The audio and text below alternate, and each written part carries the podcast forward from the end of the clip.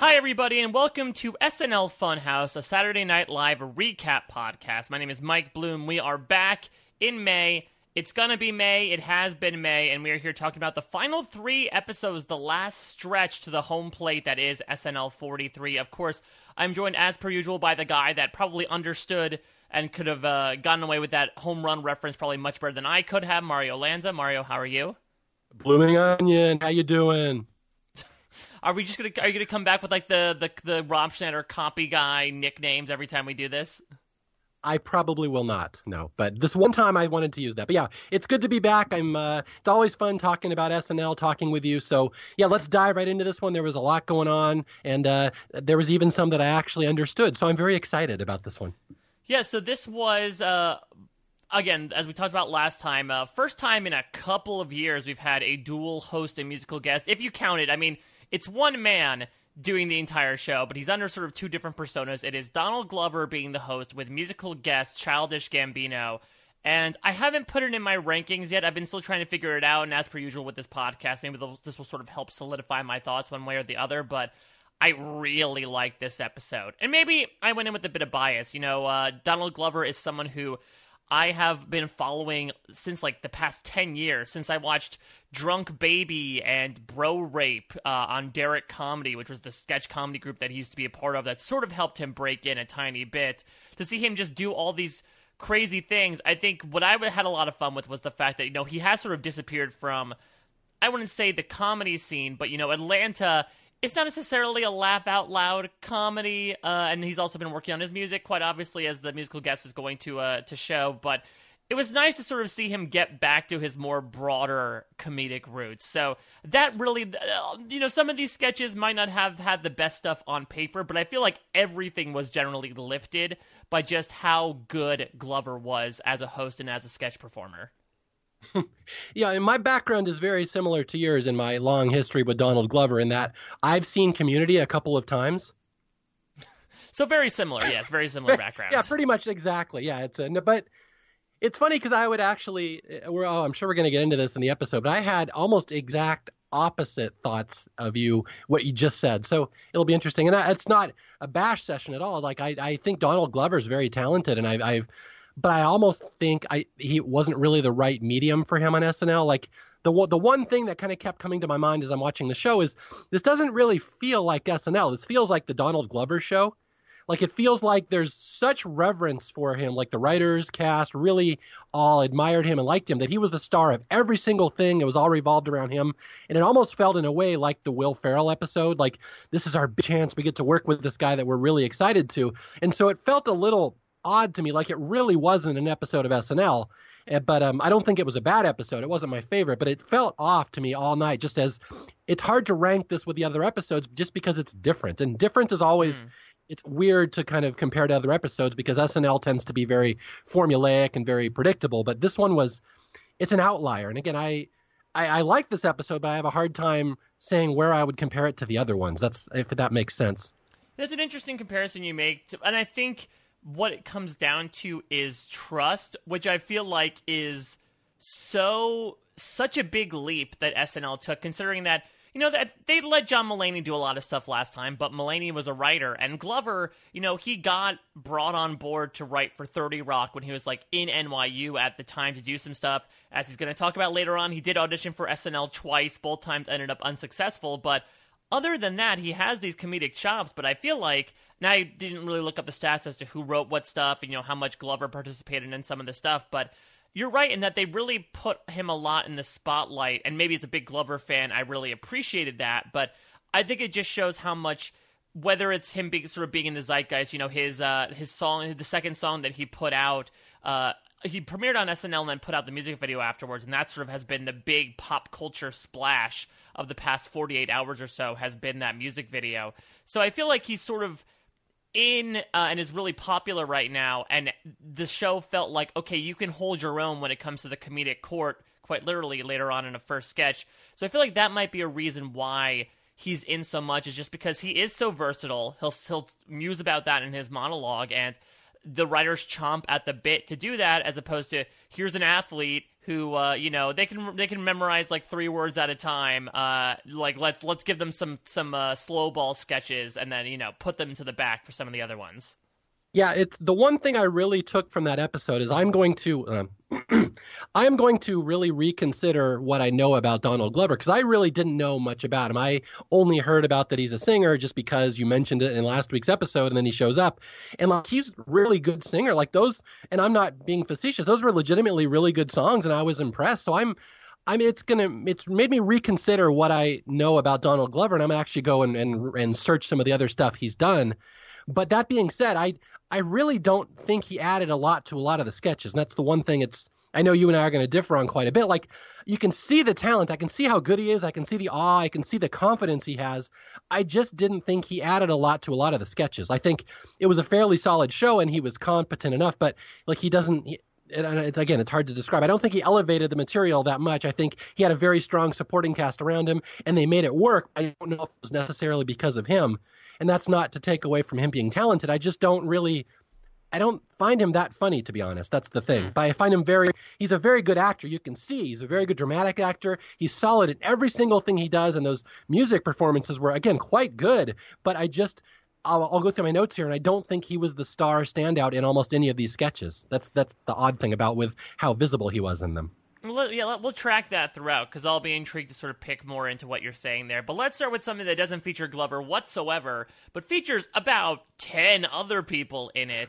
this cold open, they are really welcoming back. And suffice it to say, there has been a lot in the news over the past few weeks between the Stormy Daniels stuff, and I'm surprised they didn't really focus on like the Korean reunification or ending the Korean War, that type of stuff. Maybe in a slower news week, that would have become a bigger thing. But it's pretty much around the Stormy Daniels, Rudy Giuliani being brought on to Trump's legal team, etc. But I mean, when you think they start off with, you know, Ben Stiller talking with Alec Baldwin, okay, this is where we're sort of going to live in Cameo Land. But we brought in a big old bus into Cameo Land, big family reunion, as we got Martin Short.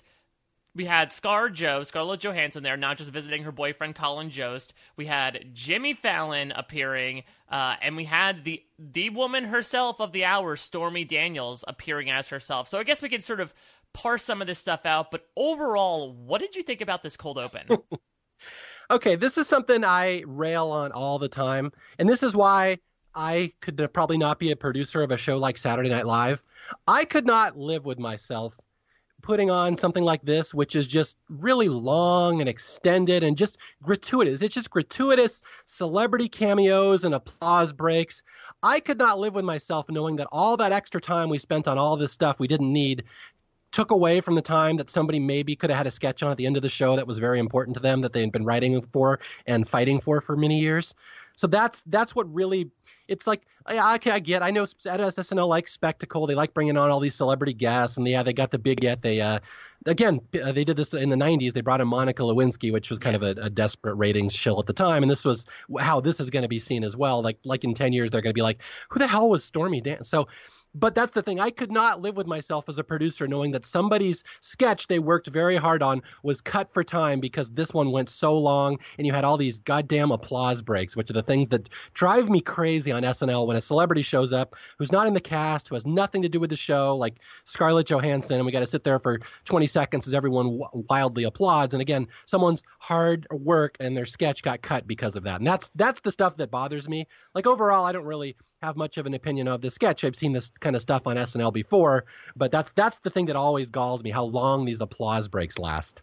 The interesting thing to me is just the scope of these impressions, because I guess one reason why they wanted to bring back ScarJo and Jimmy Fallon is because they, I wouldn't say infamously, but they played them before. And I think it's interesting because I believe Jimmy Fallon played Jared Kushner when he hosted last season, but at that time he played Jared Kushner as like this really cool guy who didn't speak, and now he sort of has the uh, the Taran Killam doing Michael Cera Mickey Mouse voice, uh, which is like almost a completely different depiction. But I guess they're like tangential enough where they're not like infamous impressions. They're not they're not Melissa McCarthy doing Sean Spicer, but they're like, yeah, I guess if we're gonna have people doing Ivanka, we'll bring back Scarlett Johansson. Martin Short as Dr. Harold Bornstein completely threw me for a loop because it seemed completely random. I mean, I, I, you know it's interesting that they brought Ben Stiller back as Michael Cohen, uh, just because I we we had assumed that in the John Mulaney episode they only did it to get like the a meet the parents thing out of it, but now I guess they're sticking with this idea that Ben Stiller is going to be now the Michael Cohen character moving forward. But I mean, Martin Short, I don't know if he was really playing Dr. Harold Bornstein as much as he was playing Jerry Lewis in a wig. It reminded me of, I think it was, was it him on who, when he was on Celebrity Jeopardy doing Jerry Lewis? I, it, it was sounded very, yes. very similar. The very first Celebrity Jeopardy, that was basically he was doing the exact same voice, yeah. What did you think about? Uh, so we, we do get some cast members in here thrown in here. You know, we uh, we have the the nice cut to uh, Chris and Alex as the FBI guys doing surveillance. I I did not want to make this sketch necessarily longer, but I kind of wanted to see some more of that. Uh, of course, we have Cecily in as uh, Melania Trump. We have a random call to Omarosa like three months after the fact. But I think the big one is we've got another Kate McKinnon notch in the Trump administration belt, with her now taking on Rudy Giuliani, a former host, beloved host of Saturday Night Live once upon a time. Uh, any quick thoughts about another Kate impression here? Well, I don't really have thoughts on that other than, well, A, it's kind of weird that they're taking, you know, cheap shots at Giuliani, like some of his facial ticks and stuff. Because it's weird because you know that Lorne and Giuliani and even Trump are all probably buddies behind the scenes. All these rich New York guys are all buddies. So it's it's kind of funny that they they would uh, kind of take digs at him in that way. But yeah, it, um, it's odd that Kate is now apparently always going to play a male member of Trump's staff. And the other thing is that did you notice this was Kate's only appearance in the episode? Yeah. And I can't imagine the last episode that was like that. I mean, this whole episode was Cecily. Cecily was in every single sketch where there was a female in it, and there's not a Kate McKinnon appearance to be seen. And that was very odd. So just wanted to point that out in this one. Yeah, I totally thought the same thing. Very strange considering that, again, this is Kate McKinnon two time Emmy winner. Maybe she was working on some other projects, I don't know, the week beforehand that didn't get her involved in stuff. I had heard some reports from people like attending dress rehearsals that I guess there was some Kate material that got cut. But yeah, it was a, a surprising uh, Kate McKinnon free night. If it's maybe that also contributes to sort of like your weird perception of this evening is that she was not she's so integral in a lot of these things that she was surprisingly absent from a lot of it. Yeah. Although I will throw out a little bit of trivia here. I've seen people say this was the first time a porn star has actually appeared on SNL. Do you know? Do you, uh, Mike Bloom, know that is not true? There was actually a porn star that has appeared on the show before. Uh, Fred Garvin, male prostitute, of course. no, no, this is not a joke. I was going to say it's not the first time that we've had someone who's blown the president. That would be Norm Macdonald. But no, there actually was in the 80s. There was a uh, the Sam Kinison episode, I think 85 or 86. I think his girlfriend Sika was on there, and she was indeed a porn star. So it is not. There's your trivia bit for the day. This was not the first appearance of a porn star on Saturday Night Live. So there you go. Wow. Uh, but I, I will say, if we're just speaking briefly about like the Stormy Daniels cameo. I mean, I think it did what it wanted to do. It got the, it got the clapter, and I think it definitely brought attention to it. Like you said, it, it's comparable to like when Monica Lewinsky came in amongst those scandals. And uh, I, I, think she, even though she says that uh, adult film stars are not necessarily known for her acting, I think she did at least a pretty good job given like the hot spotlights and you know the the people in the studio and probably the millions of people watching her at home. Yeah, no, she was actually pretty natural. I was kind of surprised. Like she absolutely fit in and she's been in the media now, I guess, for a while, so she's pretty good on camera. But yeah, she she was quite good. But it's one of those things I was reading a review that said the minute Stormy Daniels shows up in the episode, then the episode is no longer about Donald Glover. Now everyone just talks about the Stormy Daniels thing the next day.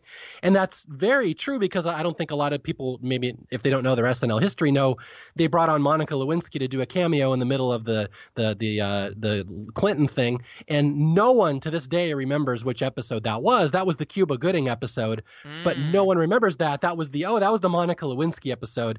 And I just uh, always have to go to my old friend Norm Macdonald here on quotes when they bring in these celebrity guests, which are just like like Norm just hated when they bring on these celebrity guests that are maybe tangentially in the news and they just put them on the show for no reason. And Norm is like, why why is this person on the show? Why are we featuring this person on the show? It's just kind of trashy. And I always remember his quote about uh, remember Richard Jewell, the guy who was uh, accused of the uh, Atlanta park bombing, and then they had oh, him on the yeah, show. Yeah.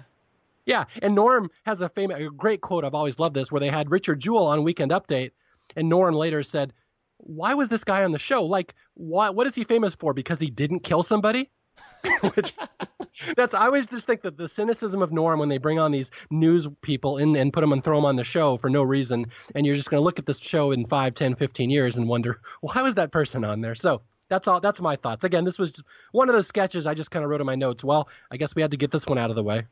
Well, we got it out of the way. Let's jump into the show proper and start with Donald Glover's monologue. As I spoke about before, uh, he muses about the fact that he can really do anything. And we get a little bit of him talking about, you know, how uh, I auditioned for SNL twice. That's not a joke. I'm still pissed. But I was thinking we were going to get a backstage tour, but it's more just like a 360 uh, which is the move that he probably tries to pull off on the skateboard as well. Where the game is essentially he stops by these stations and he uh, tries to show off, you know, hey, what'd you do in your audition video? Well, I can do it too. Uh, I, I like the skateboard. I thought this, I thought he, he did the physical the physical comedy on the skateboard bit really well. Especially like he flops out of camera, pops right back up, and says, "Oh, that's called an ollie." Uh, I think the two highlights for me were that and I know that puke gags can obviously be a little touchy, but something about him, the idea of him puking through his beloved clarinet was just, it, it tickled me personally, though that might be saying more about me than anything. Did you have any thoughts about the monologue? Um, a couple thoughts is that the audience was really into this. If you watch this, pay attention. They're just going nuts for this, and I didn't really get it because I didn't really think it was all that fun or interesting or anything like. And I admit, I, I will agree with you. The skateboard thing that was fantastic. That was that was full on Jim Carrey pratfall. That was amazing. He pulled that off. But I don't think it was especially interesting or fun. It just kind of dragged this monologue, and it was one of those where the audience was going crazy. And I'm like, well, it's not that good. I mean, we don't have to suck up to the host that much. But yeah, it was one of those things I could see why he's a good dramatic actor. He's got charisma and stuff. But this again is just part of my argument. I just don't think he's that funny inherently. Like he's got an attitude, a charm. He's suave. Like he's got the confidence. But I don't know if he actually added that much to this whole monologue, other than that that really good pratfall. Again, that was fantastic. So let's move into our first post monologue sketch.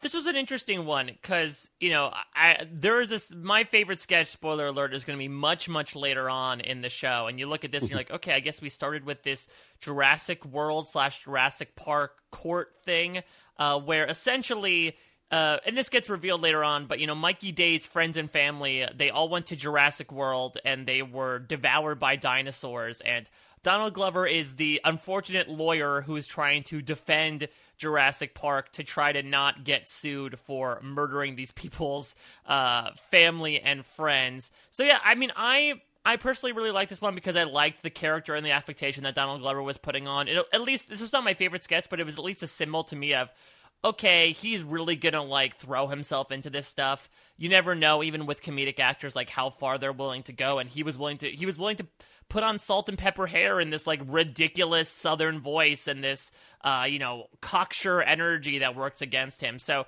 I felt like his performance helped buoy it along personally because I, I didn't think this was necessary. I thought this was like a funny in concept, but the more they sort of went through it, I was I mean, it was it was fine. It, did, it didn't really hatch. It was still dormant in its egg, personally, for me.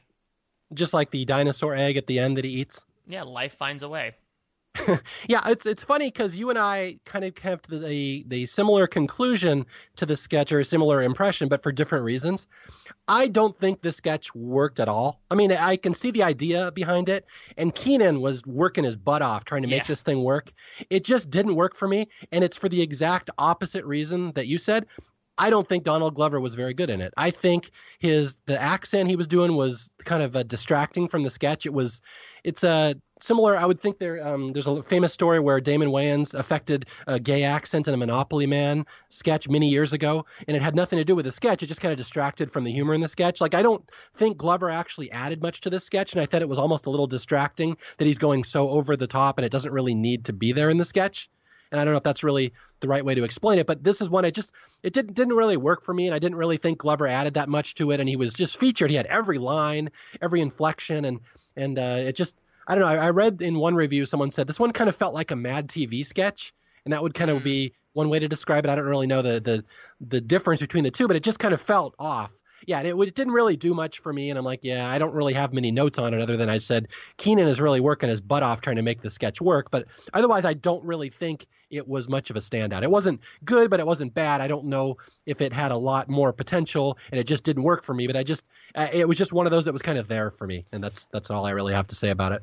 I think there were germs of lines that were there. I, I did like, you know, bringing in the evidence of the Instagram story. Uh, I think my favorite part was probably, you know, uh, them talking about the T Rex and then, uh, you know, Donald Glover's character trying to use the canon of Jurassic Park to say that, like, objection, the T Rex is a good guy now. He's constantly saving the day. Sustained. I think actually my favorite part was the the little peppered in of Donald Glover's character trying to also like be the judge at the same time by sustaining mm-hmm. his own objection and saying that you know the record shows that the law does you know the law allows this. So I mean, I it seemed like I enjoyed it more than you did, but it, it felt like something that was sort of there, but it, it didn't really feel like it was fleshed out entirely.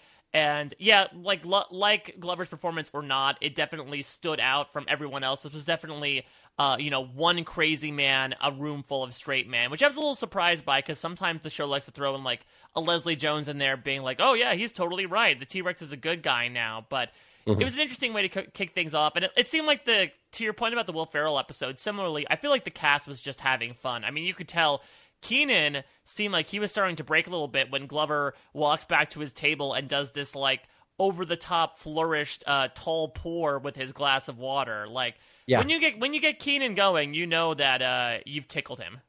Yeah, no, I agree. And again, it's just it just speaks to the respect they had for Glover as a performer that they would put him in the first sketch where he basically has every joke and every line. I mean, Kenan has some side stuff to sell the jokes, but yeah, this was it just speaks. It, it just it's again, it's so obvious to me when you watch this how highly they thought of Donald Glover. So that's why I feel bad that I just don't find him that funny, but people that do find him funny, I'm sure you really like this sketch and I'm not going to say you're wrong. It's just we have different points of view on what kind of comedy we like.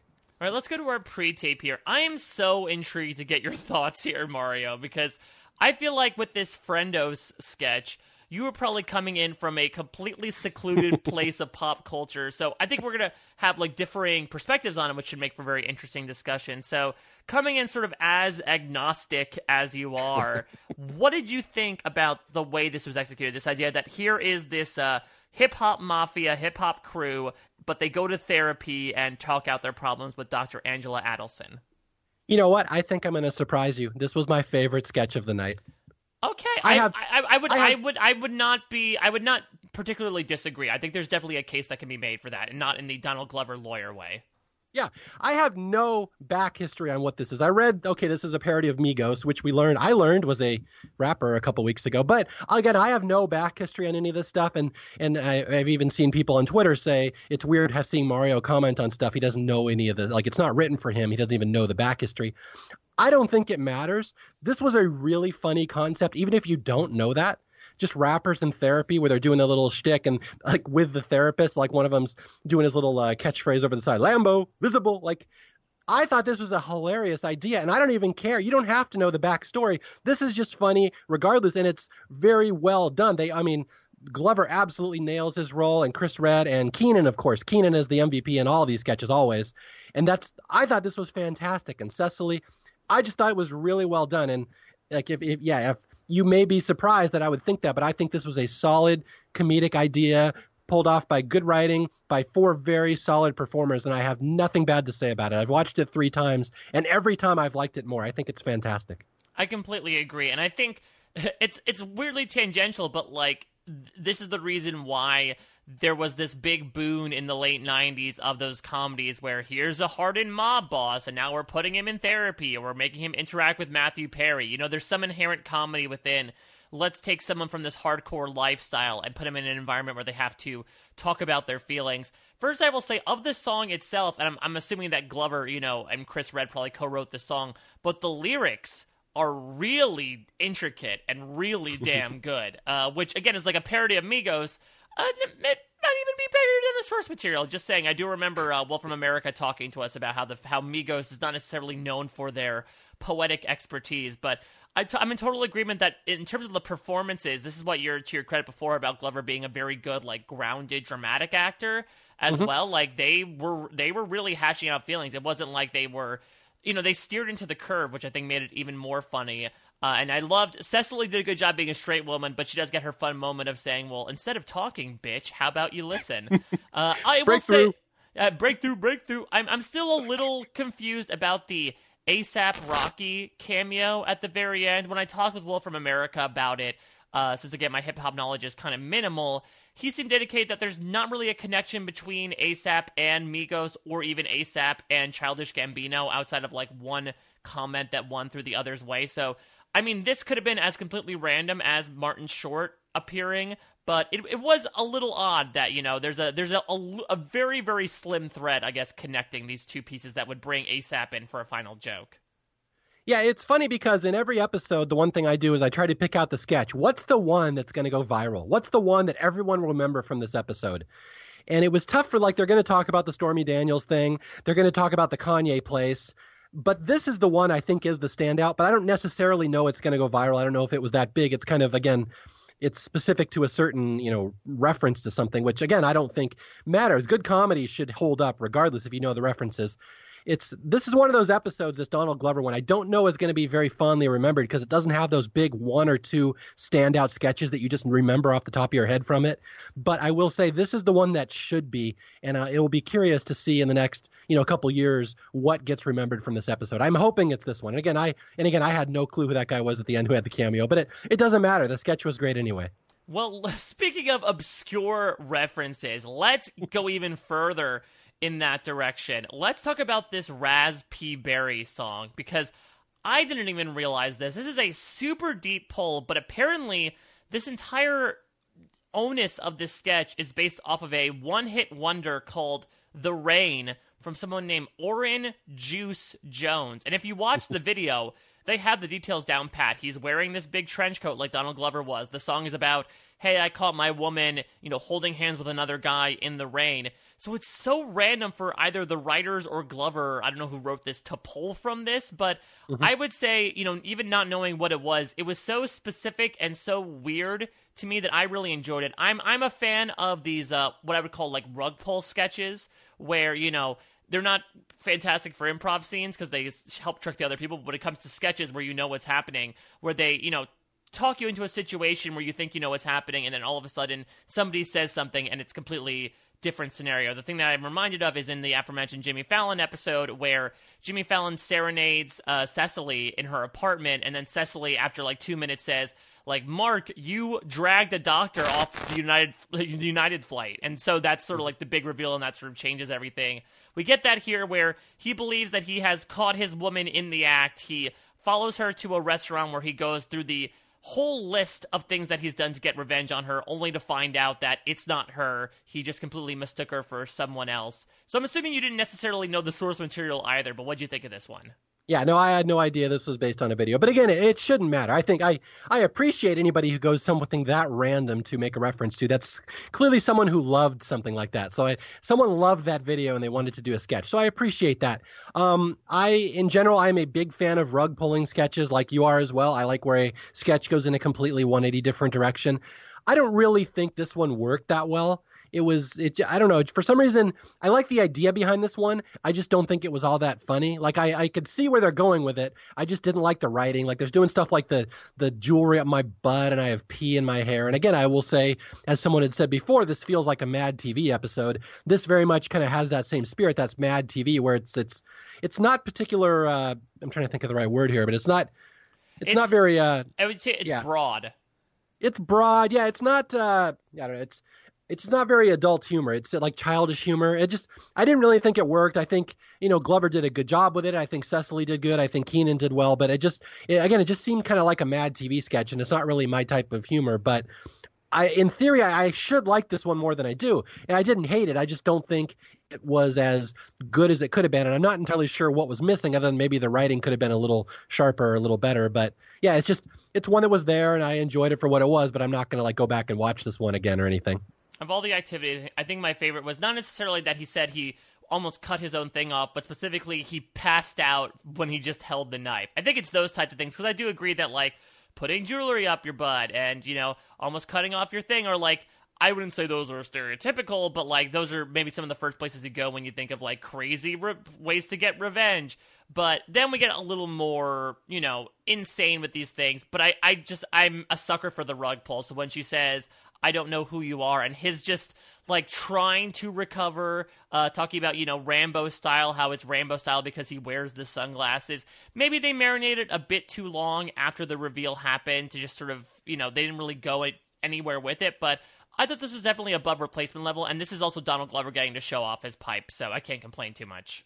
Yeah, and this was a better sketch than the trial. Like I thought the trial yeah. one was just kind of thrown together. This was a much more noble effort. I appreciated where they were going for this one. It didn't necessarily hit the heights I thought it could have, but this was I mean in, in every respect it was a noble attempt at a sketch and I thought it was it was fairly decent. All right, let's get into our next pre-tape here. You mentioned it before as maybe the uh, besides the Stormy Daniels appearance, the other big thing to break big out of this episode a Kanye place. And this wasn't necessarily a rug pull, but it drops us in a little bit of mystery where you have these five people running through this cornfield, and it seems like they're going off of a quiet place where there's these monsters that detect sound and they have to remain quiet. The problem is they can't stay quiet when Kanye West is doing all of these damn crazy things on his social media. So I know you're a fan of horror movies as well. Did this, did this suit your taste? Oh yeah, this was really well done, and I haven't seen A Quiet Place yet, and I only you know half-heartedly follow Twitter or Kanye or anything, but I kind of know enough about the two to know what's going on. But yeah, this I thought this was really well done. I am a big fan of of these pre-taped pieces on SNL these days, to the point that I almost I am I love when there's more pre-taped than live stuff because it's so much better usually. But yeah, this was really well done. It was funny. I love the performances, and I will say I will give credit where credit is due that this one in particular if you just watch Glover's performance in this one, he's so good in this one. Like he absolutely sells this. And, you know, he's mouthing the lines and he's trying to be quiet. He's absolutely a very, very good dramatic actor, and he totally is the heart of this one. So if you want to watch what I think might have been his best performance of the night in a non-singing capacity. Watch this one where he really holds it together. He's it's the one. This is the one where he's the glue and he elevates everything. So yeah, I thought this was great. I think it's going to hold up well. It was just uh, really well done. The ending was kind of lame. They could have done a little better ending. I thought it would look kind of mm. cheesy with the stop motion thing, but otherwise, yeah, I got nothing bad to say about this one. I'm curious, what do you think about this one? I think that I, I, agree that I think Glover was like a great anchor for this sketch, uh, but I, I really like the other supporting performances as well, especially Kenan. I know he's only in it for a little bit, but him audibly yelling out, "Oh, come on, Kanye!" I think was a great way to because I think it was uh, that was when we cut to the reveal of a Kanye place, which was so good. But I'll say, you know, uh, if if Glover is the valedictorian, salutatorian goes to Aidy Bryant, who really does not do too too much, unfortunately, this episode along with Kate, but.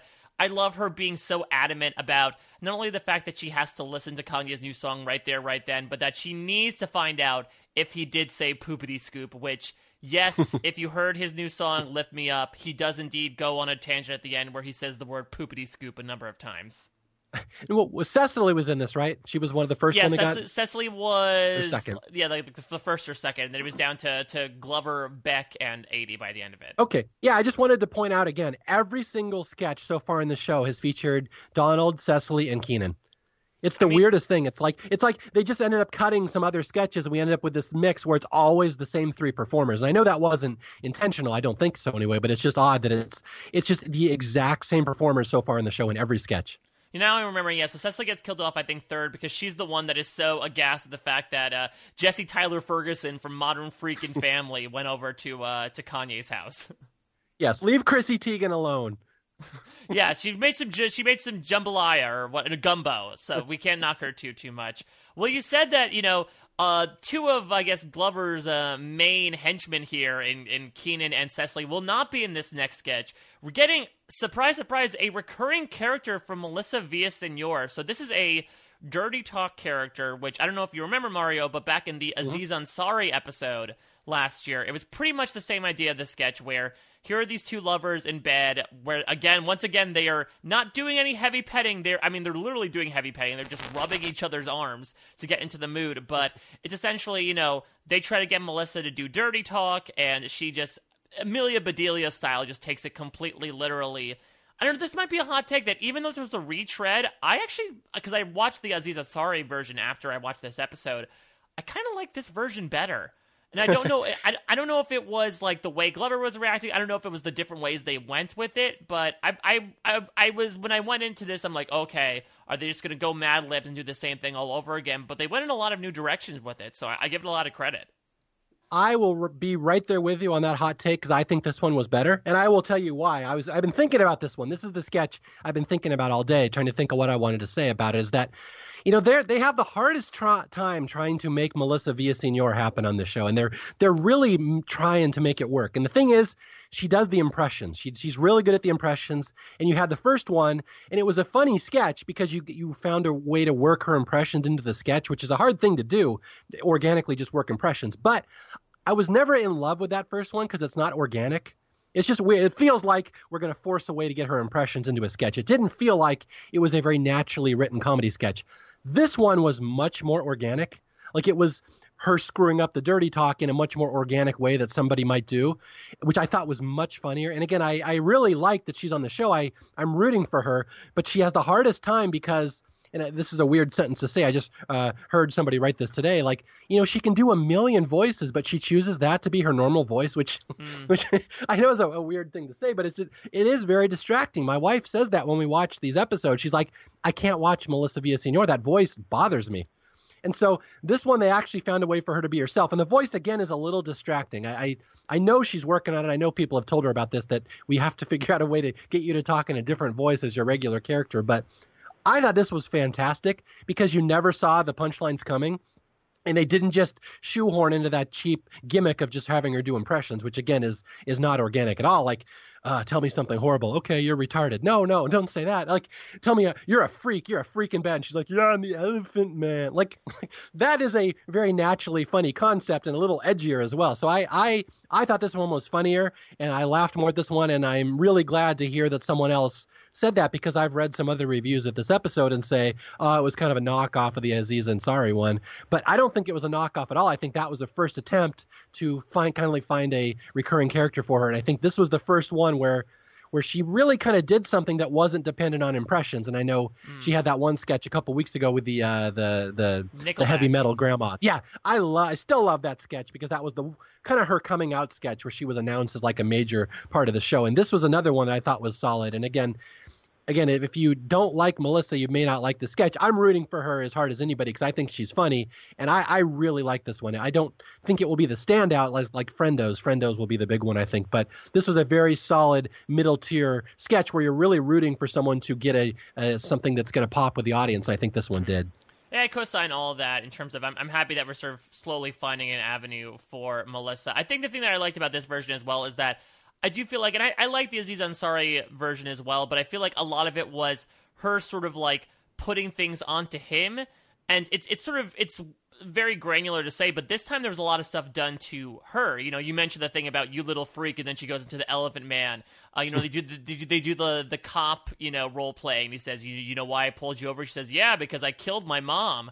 Uh, so she was putting a lot of stuff onto herself, uh, and also uh, including saying that uh, he was her little brother. Now, scram, you little dork. So I, th- I think even though like when the, whenever the sketch starts and you have Melissa go, well, oh, oh, oh yeah, it's Saturday night. It's time for us to have sex. You're like, what? What is this? But that stiltedness like help segue into the rest of the sketch, if that makes sense. So I'm hopeful that this will be the second of I, want, I, don't, I don't want to see this, you know, an umpteenth amount of times. I don't want this to become the next Gilly, for example. But I hope this is uh, s- slowly but surely bringing Melissa more into the light. Hopefully, you know, this means that she'll be another, at least have another season as a feature player, if not being upgraded to the main cast, depending on who leaves after this season. Yeah, no, she's absolutely solid. I see no reason they should get rid of her. She brings kind of a unique voice to the show. But I will say one constructive criticism here. Man, she is glued to those cue cards in these sketches. So mm-hmm. that's the one thing. She has to be a little more subtle about when she's taking a look at those cue cards because it is, it's not natural. The sketch could be a little more natural, and I agree. The interplay between her and Glover was very good in this one. I think I actually think he did elevate this one quite a bit because he has to react to her, and then he has his lines too. But yeah, it's again, d- don't cut her. Just keep her on the show. And this was a good, this is a good, uh, progressive effort to get her more and more integrated into the cast. All right, let's go to our musical guest, but we're still talking about the same guy with Childish Gambino. We heard a little bit of your thoughts earlier, Mario, but let's go to our resident musical expert, Will from America, is indeed back to talk to us about his thoughts on Childish Gambino's two songs. Will, take it away. Good morning, America. This is Will from America, and I'm here to talk about the performance of Childish Gambino last night on SNL. Overall, I thought Donald Glover was a really incredible host. Even the sketches that were on the weaker side, he really made them work with his performance. Uh, as far as his musical performance goes, I thought both were both were really incredible. Um, he really made use of the visual medium, the being on stage with the, all the choreography going on in both performances. Um, I definitely always appreciate it when you have people playing real instruments. But yeah, his voice sounded great. The first song, uh, Saturday, definitely had more of a retro feel to it, and it had a lot of energy. Uh, good stuff, good stuff all around. Uh, the second song I didn't like quite as much. Uh, it was called This Is America, and it really played more on a lot of the tropes of modern rap music. And at first I thought it was, it sort of was using that as a crutch, but I eventually felt like he was able to use the those modern stylings to create something new, uh, to create something fresh, just sort of like playing off of something that people recognize. So overall, I felt like it was a really good performance and a, a pretty solid night overall for SNL. So I'll send it back to you guys. All right, thank you, Will. So yeah, I mean, I I just talked about uh, at the end of our previous podcast, Childish Gambino. I had you know his original CD Camp in my iTunes for quite some time just because I love Donald Glover, but I mean, two completely different songs. I know This Is America, especially, again, as I said before, given uh, the recent music video has really broken big and made a huge statement, and I encourage everyone to check it out because it's a really stunning work of art in general. But he really just like made a performance on the stage. Especially, I'm still obsessed with the lighting that happened in This Is America. I don't know what laser technology they were utilizing on the 8H stage, but it was beautiful to watch yeah, I, I have nothing bad to say. Again, I, I only kind of half-heartedly watch the musical performances, not because I'm not really interested in music on Saturday Night Live. I just really care about the right the comedy writing. But both of them, I actually kind of stopped and watched for a while because I the first one in particular I thought was a really good song. The second one, obviously, a little different style. But I I think he's very talented. And again, I, am obviously coming late to the game, not even realizing Donald Glover was a singer. But I I thought they were really good. I'm I'm impressed. I think he is a, as he said, he's not just a triple threat. He's a threat. Well, let's move on into weekend update here. Uh, the two new Emmy hosts, Michael Che and Colin Jost, are back to talk about everything going on with the news. Before we get into our two correspondent solo pieces, any particular things stand out about the Jost and Che stuff this week? I uh, again, I, I never say any bad things about these guys because I think they're great. They are clearly comedy writers, which is near and dear to my heart. So I, I love all their jokes.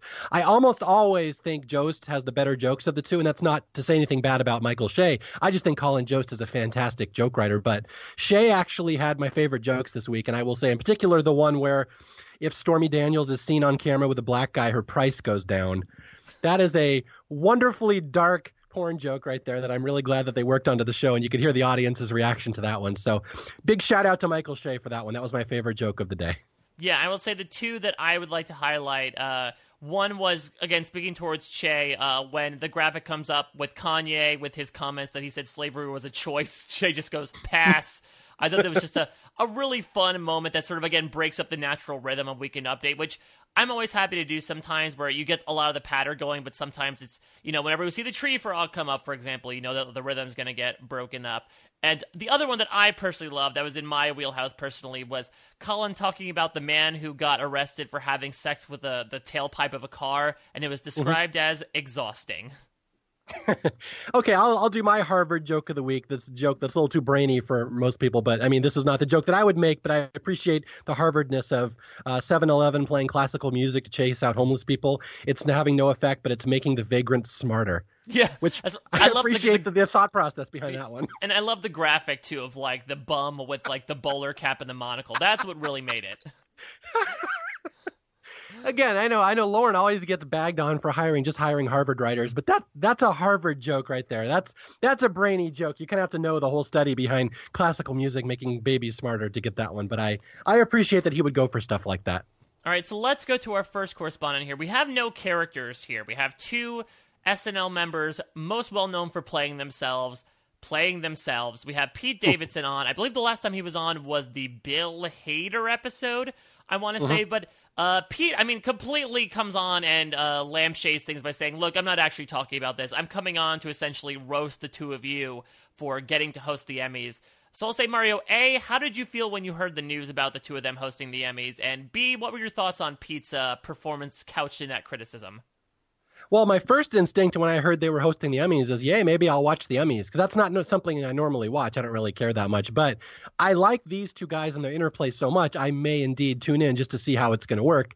But I, I again, to, to, to go to Pete Davidson here, I love that he's crossed over into I just don't give a crap stage of his SNL career at this point. I find him so funny this season, and he's just he's just going for broke. He doesn't care. He knows he's only playing himself at this point. He's never going to have characters. He's always Pete Davidson, and this roast was so funny. This was one of my favorite parts of the show. I kind of forgot about it until I was just rewatching right before we did this podcast, where how good some of these lines are. Where so like oh i guess i guess to be the host of the emmys you just have to have to have cute two cute friends now who just read jokes and they're all cute like who's going to host next year a squirrel and a cat which that's the line that I like. But from start to finish, that was just a wonderful roast, and Davidson just owned it. And and this was fantastic. I have nothing bad to say about that. He is so much funnier all of a sudden that he just doesn't seem to care anymore. Yeah, I was a little saddened at first that it was not uh, autobiographical because I feel like what I've loved him the most doing, especially recently, is him just digging in on himself. But I mean, he's also if you had watched some of the most recent Comedy Central roasts, he is fantastic in them. And I like mm-hmm. that he brings that in here. Uh, I think actually my favorite comment right after the cute friends remark that you said was, you know, America saw that you read a joke and then you read a different joke and then they were like wow what chemistry i think it's just it's fun to because i'm i'm excited as an snl fan i'm excited for che and jost to host too but it is a little weird that like these I mean, it's not really like a tina fey and amy poehler where like you could tell they're best friends. Like in fact they they they often put up this thing of like oh we have a, a, a borderline antagonistic relationship. So it'll be interesting to see how that sort of segues too because like neither one of them unlike again tina and amy are actors as well. Mm-hmm. So I'm just really intrigued to see how it's going to go. But I think also maybe my favorite line was uh, Pete trying to bag on Che by saying that, oh yeah, you know, you got Warren Littlefield's nuts in your mouth, and Che's like, Warren Littlefield hasn't worked here in t- ten years, and Pete says, well, Southwest needs to get some new magazines.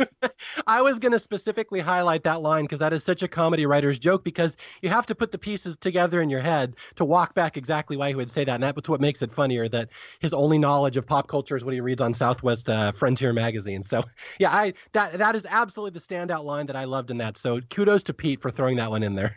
All right, let's move into our other correspondent here, Leslie Jones, also coming in with, a, with sort of a different take on her usual stuff. She is sort of talking about her forlorn love life, but now it comes with her own sense of music as she sort of gives her own uh, Sarah McLachlan in memoriam to all the bad boyfriend decisions she made in her life. What'd you think of Leslie's appearance here? Yeah, I mean Leslie's one of those you know what you're going to get from every appearance. You either like her or you don't like her. I tend to like her stuff more often than not. This one I didn't really think was that interesting. I just kind of kind of kind of thought it meandered. Although I'm always shocked when she has actually a really good singing voice. And I know yeah. it's weird to say you don't picture her as a singer. She's like a big loud stand-up comic, but she's sung on the show before and she's actually quite good at singing. So I will say it's always kind of cool to see her singing, but I didn't think this was especially interesting and I thought it was kind of loud and or just long and gratuitous. It just kind of went on a little too long, I thought. Yeah, I mean, I'm I'm always appreciative of, the, of, when you know you deviate from the main stuff. I mean, we didn't even get like a euphemism for Colin, even though we got the Colin reference at the very end. It's been it's been a minute since we've had her on. The last time she was on was for the Charles Barkley episode to talk about uh, her time, uh, you know, at the at the Winter Olympic Games. But I at least appreciated what they were going for in like going through the these guys that she got with. But none of them were particularly like I don't know. None of them none of them really stood out to me except her saying uh, Jamaica a mistake that for some mm-hmm. reason tickled me a bit, and I was a little surprised that like I, I did like sort of capping it off with ending on Colin's headshot, but then Colin says like I have a girlfriend, and his girlfriend is in the building and was guesting on the show. I'm very surprised that she didn't like walk out because I, I knew the audience would have probably gone crazy in that moment, and it would have just contributed greatly to uh, the narrative that they keep building with this backstage drama. Well, we had to have all those applause breaks at the start. We didn't have time for an applause break here. You have to. Oh, so we cut that. a ScarJo appearance because of that. Yeah, well, she had the the uh, the appearance at the start. Maybe they threw her threw that in at the beginning as kind of a uh, a uh, carrot in front of the donkey to keep her happy because they had to cut it here. So it's the applause break conundrum. Yes, well, I mean, it's unfortunate because because he, she was uh she wasn't there in person, as Leslie says. You know, it now she believes that Colin's gay, and that's why it'll never work. yes. All right, let's move into our only a few post update sketches. A little bit of a front loaded uh, episode this week, but it took a little while, but Donald Glover, the reason why he's here pretty much is because he's promoting Solo, a Star Wars story, playing a young Lando Calrissian, and now we get some some nice commentary on the Star Wars universe, where uh, the Lando Calrissian has held a summit for all of the black humans in the Star Wars universe, of which there are a grand total of four, including himself. Mario, I know you're you're a big Star Wars person. What'd you think about this one? I like this one. This was this was a fun, cute little post update sketch, and it had some good writing. and And uh, uh, Glover is fantastic at playing young Billy Dee Williams. I mean, that shouldn't Yeah. be a shock. He's doing that in a movie, but like having not even seen the movie yet, I'm like, he's really good at playing that role. But this also does tie into what I said at the very beginning of this episode that this was a fun sketch. I love the writing in it. I don't know if Glover really added that much to it like he was good as Lando, but all the good lines in it were from other people. Like Kenan killed in this one, and Leslie killed in this one, and like I, I really like the writing and just the thought process behind the sketch. But I don't think Glover really added much to it, other than you know he's playing a good version of uh, Lando Calrissian in there. And it's it's yeah it's that's the one. I don't know. What did you think about this one? I, I liked it, but it wasn't really a a one that you're going to remember for the next couple of weeks or anything. I mean, as a Star Wars nerd, I love that they uh, they embrace this. It reminded me a little bit of during the Chance the Rapper episode when they did the the uh, the sketch where Batman was, uh, you know, what was the side of Batman from the people that were living in like underserved communities and were constantly like getting marauded all the time and trounced upon by Batman. Now it's sort of like focusing on things from a different perspective. So I like them sort of poking fun at that universe. But I wonder, like, Lando didn't get a lot of funny stuff either. I don't want to be like a big Glover apologist here, but I feel like he did a great job of playing Billy Dee Williams, and he had a couple of fun lines, like when he's uh, you know talking about one of the great things about Space Girls is that they'll like they'll take off their shirt and they'll say, "Oh, that's your that." We'll figure it out. Uh, But I, I agree that I think that a lot of the humor and jokes. Uh, you know, it's this idea of if this is true, then what else is true? Lied with everyone else, but especially Kenan as Saw, Ger- which was uh, Forest Whitaker's character from Rogue One. Especially the in memoriam being only Mace Windu. yeah, it was that was a great line. I love the "Let me hear you roar," and there's like two people out there roar, and then Leslie, like the line that doesn't even have anything to do to the, do with the sketch, where she just walks up and and Lando tries to kiss her on the hand, and she's like, "I don't know you like that." That was just a great little Leslie moment that has nothing to do with the sketch. It was just really funny. It was. I was trying to think of a parallel here where you have this really funny sketch going on with a dramatic actor in the middle who's playing a good dramatic role, but it's not really that funny. And it's it's the weirdest comparison. The one I can think of here is Charlize Theron. And I always mm-hmm. remember her episode. She is such an amazing dramatic actor. She can play anything, but when she's trying to be funny, it doesn't really translate that well. And I always remember that episode of her doing dramatic stuff in the middle of a funny scene. And it's like, well, it's great. She's doing a good job there, but it doesn't really add to the scene much. So that's maybe, and I know it, I'm, it sounds like I'm being harsh on Glover. I'm not trying to be. I'm just noticing that he doesn't, comedically, it this he doesn't add that much to the sketches in a lot of them. That's just, it just seems like a repeated thing in this episode. Well, at least he gets to sing at the end via a giant version of the Max Rebo costume. yeah. Again, it was, it was a good sketch. I like this one. I, I watched it again right before we did this uh, episode. It was it's on YouTube, and I was like, that that was a funny sketch. Whoever wrote that one, I I tip my cap. That was a good idea for a sketch. yeah, I was surprised that it was bummed so far back into the show, considering that it's A, Star Wars, and B, this is sort of like why Donald Glover's here, but maybe it just didn't play well in dress. I'm not entirely sure. This next sketch, I can absolutely understand why it was in the back half of the episode, and I almost loved it because of that. Let's talk about these Barbie interns. Spoiler alert, this is probably my favorite sketch of the night. I I mean, you talk about a writer sketch. There are so many because they could could have gone in an easy direction where it's okay. Donald Glover's the only crazy person, and everyone else, even you know your Heidi's and your Pete's, are completely normal. Maybe they have some character stuff to them, but I I just love the fact that each and every one of them, with the exception of Cecily, has something going on. That just makes it such an interesting back and forth where it's not that, okay, we're just waiting for Glover to talk again. Now we get to go to all these different characters that all have some weird stuff going on. I'm going to highlight some lines, I'm sure, coming up, but give me your thoughts on this sketch. Yeah, be, before what, what's funny is I didn't watch this one live on East Coast time. I kind of since we did we weren't taping the next morning, I had a chance to kind of read some reviews of the episode and listen to East Coast people talk about it before I saw it.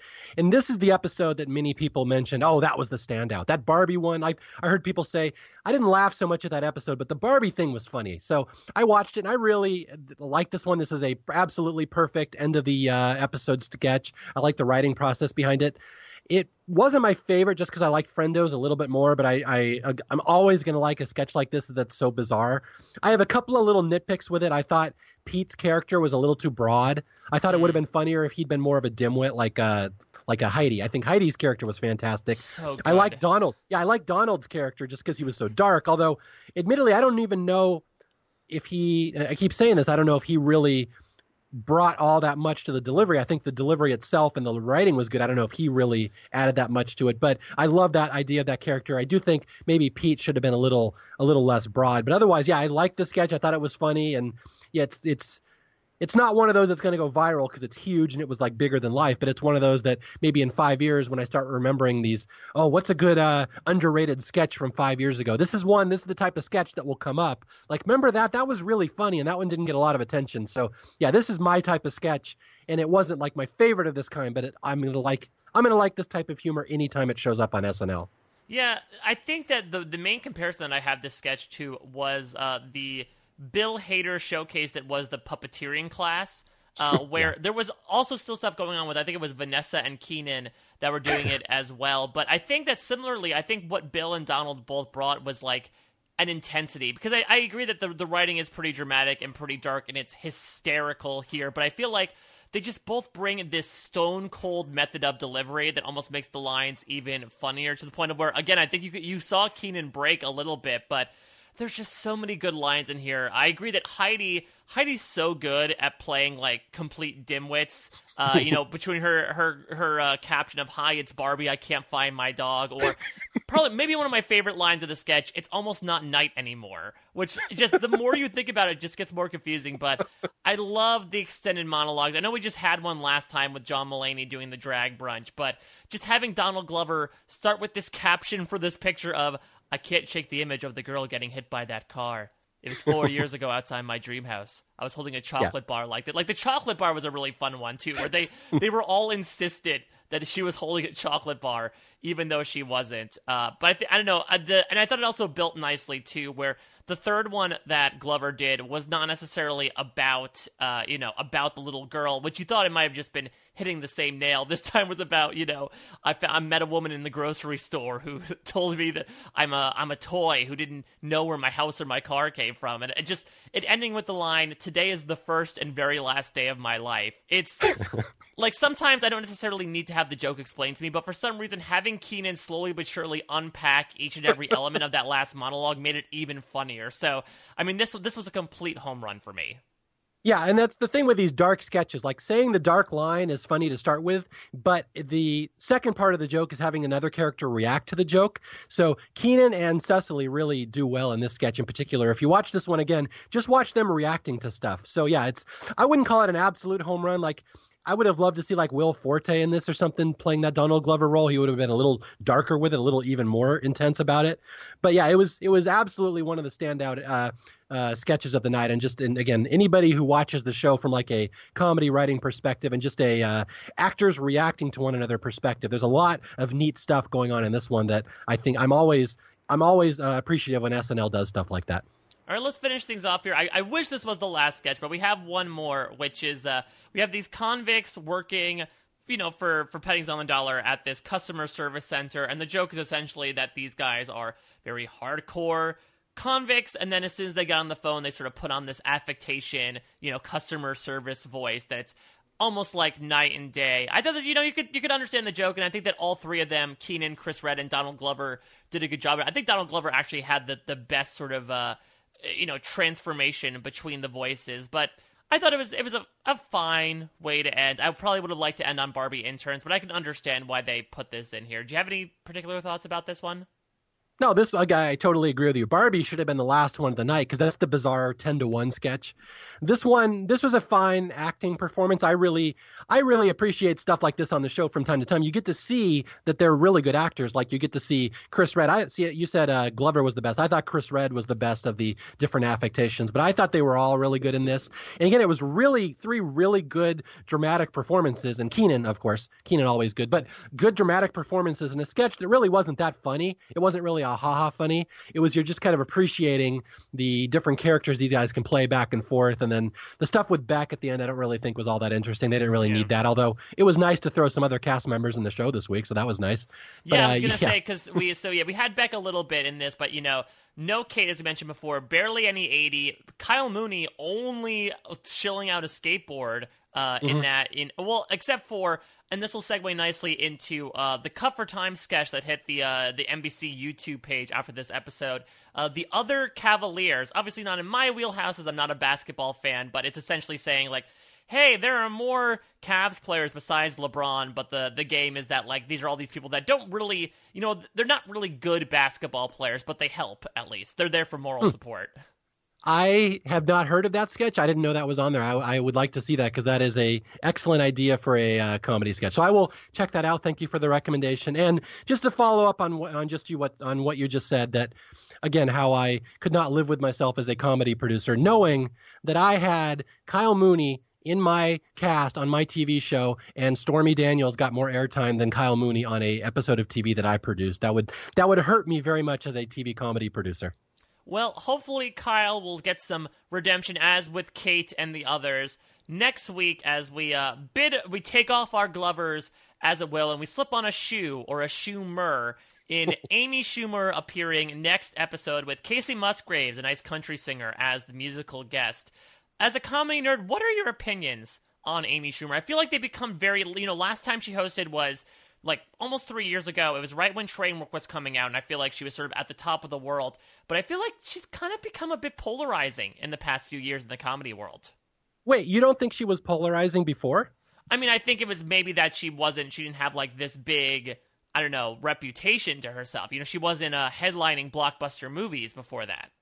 Yeah, it's, I, I I'm sure I don't speak for myself. I'm sure there are many other people who would probably agree with this. I do not like Amy Schumer at all, and it's I have never liked her. And it's funny. There's a couple comedians over the years that just grate on me. That they come out and they're a big deal, and I can't stand them. And I it's nothing personal. They're just not my style at all. Tom Green was one I could not stand. That guy. He drove me nuts. How popular he got, and then he was on an SNL, maybe the worst episode of SNL I've ever seen in my life. I hated that episode. Was that was that was that the one where he tried to propose to Drew Barrymore at the end? Yes, that was fantastic. It was again, we're not watching SNL, we're watching the Tom Green show. So there's just some people. Oh boy, we, do, we do not like the Tom Green show, the literal one.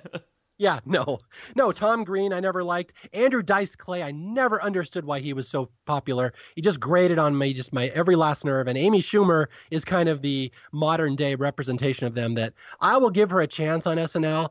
I have yet to see anything I really like about her. She just seems angry to me, and I don't like angry comedy like that. It's so it's one of these things. I know she's real popular, but I know she's super polarizing. I've heard this for years that people love her, people hate her, people say she's a joke thief. I don't know. I will give her every chance on SNL, but I am not lying. I am absolutely not looking forward to the fact that I have committed to talking about an Amy Schumer episode of SNL because that's like uh, oil and water would be like me and her. So again, I wish her well. I hope she really does well on SNL, but I'm not anticipating a lot. How about you on this one?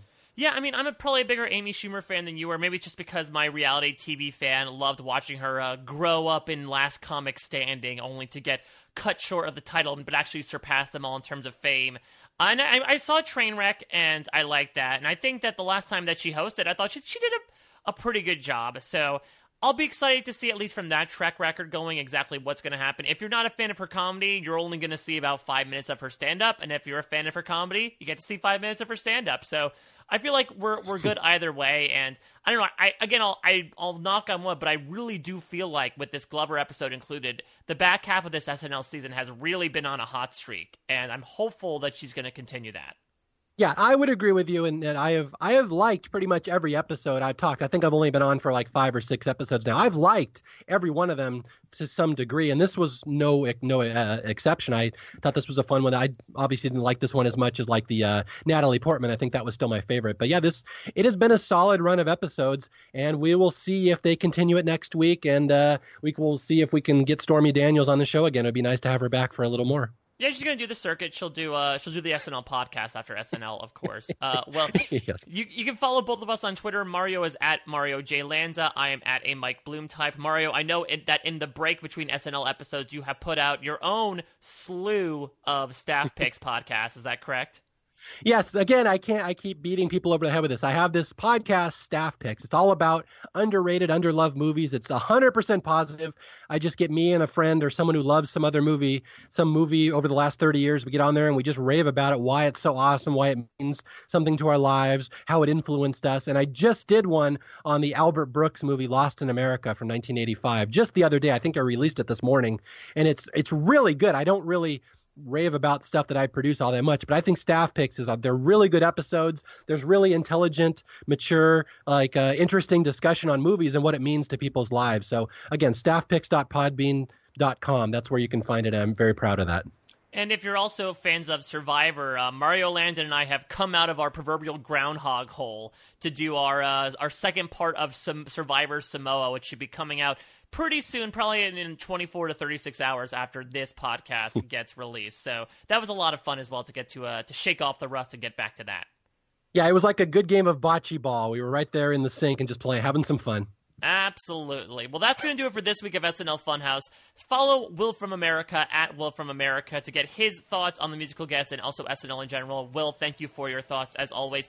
Thank you all. Uh, sorry again about the uh, the usual lateness. Uh, we have some scheduling stuff and just uh, as a heads up, between the holidays and some other scheduling stuff, uh, these these might not necessarily come out on Sundays for the rest of the season, but we're going to try to get, to get them out as quickly to you as possible because we love getting to talk with SNL and we'd love to hear from you about it as well. So that's going to do it this week for SNL Funhouse. We'll be back next week talking about Amy Schumer with Miss Kacey Musgraves as the musical guest.